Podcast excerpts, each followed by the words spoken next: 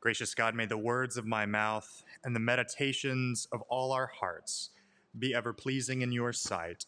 You are our strength and our Redeemer. Amen. Please be seated. And suddenly from heaven there came a sound like the rush of a violent wind, and it filled the entire house where they were sitting.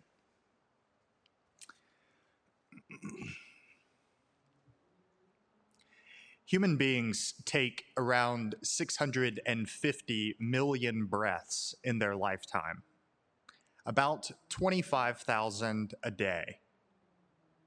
How many of those are we aware?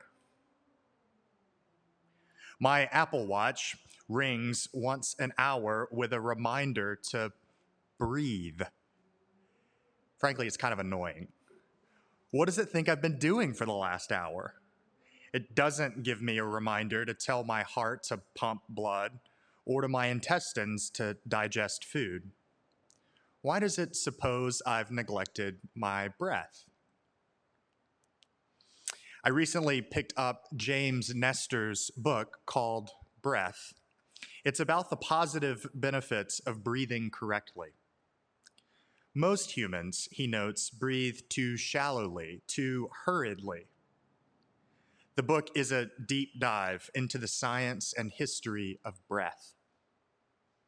Nestor highlights the fact that the Homo sapiens species evolved over 250,000 years ago to use tools and language, and most tools and language, and of course, language being the most significant. And our actual anatomy changed to reflect this. Our faces got narrower and smaller, and our larynx, the organ in our throats that functions as a voice box, sank, making speech and modulations in speech easier, but breathing less efficient. We are, in his words, the worst breathers in the animal kingdom. My watch and Nestor agree. Breathing well isn't natural to us.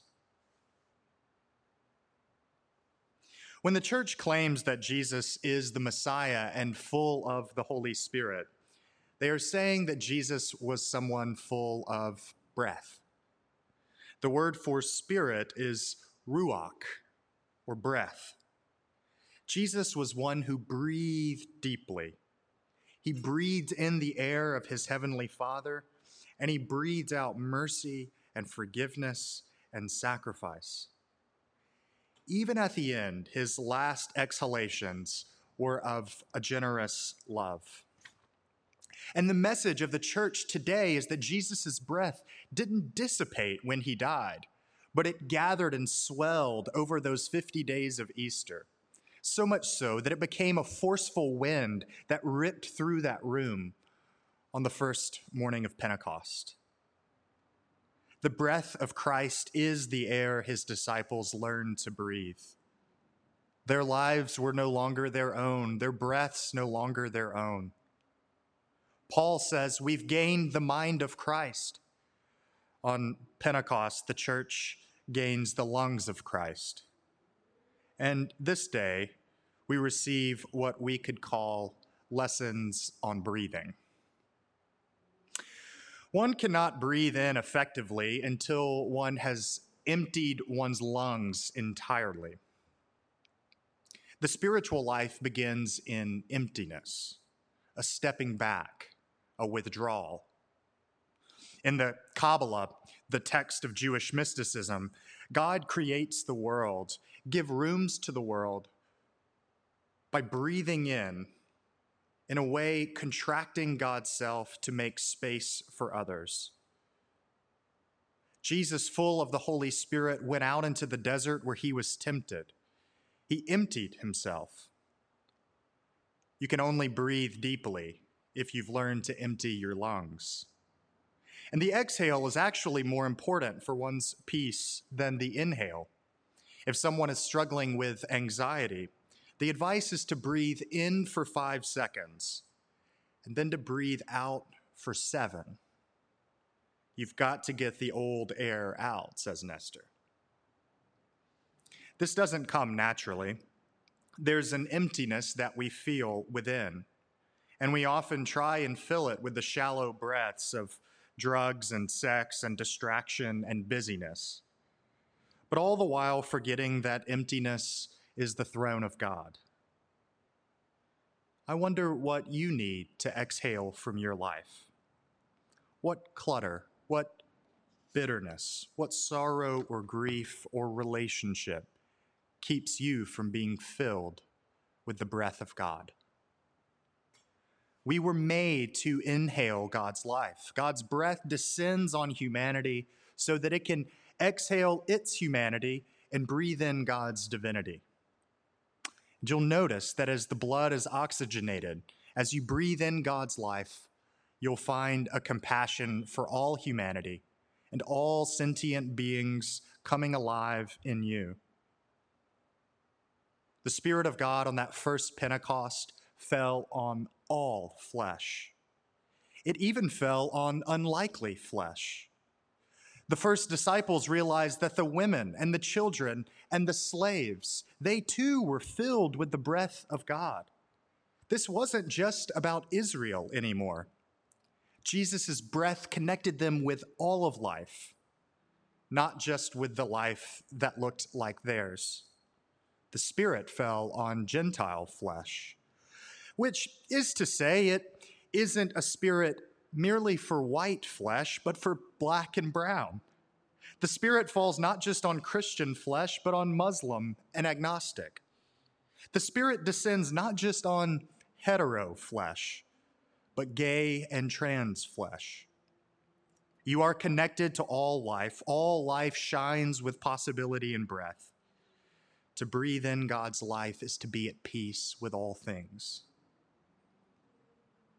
There's actually a practice in Buddhism, some of you may know of, called Tonglen, that facilitates just what I'm speaking of. In this practice, you're called to breathe out what is harmful and negative, and to breathe in what is positive and what gives life. It's a practice that is intended to unite you with all of life. You connect to your grief, to that which is within, and within the whole world. You breathe it out on behalf of all life. And then in your next breath, you breathe in joy. You breathe out harshness in compassion. Breathe out worry in calm faith.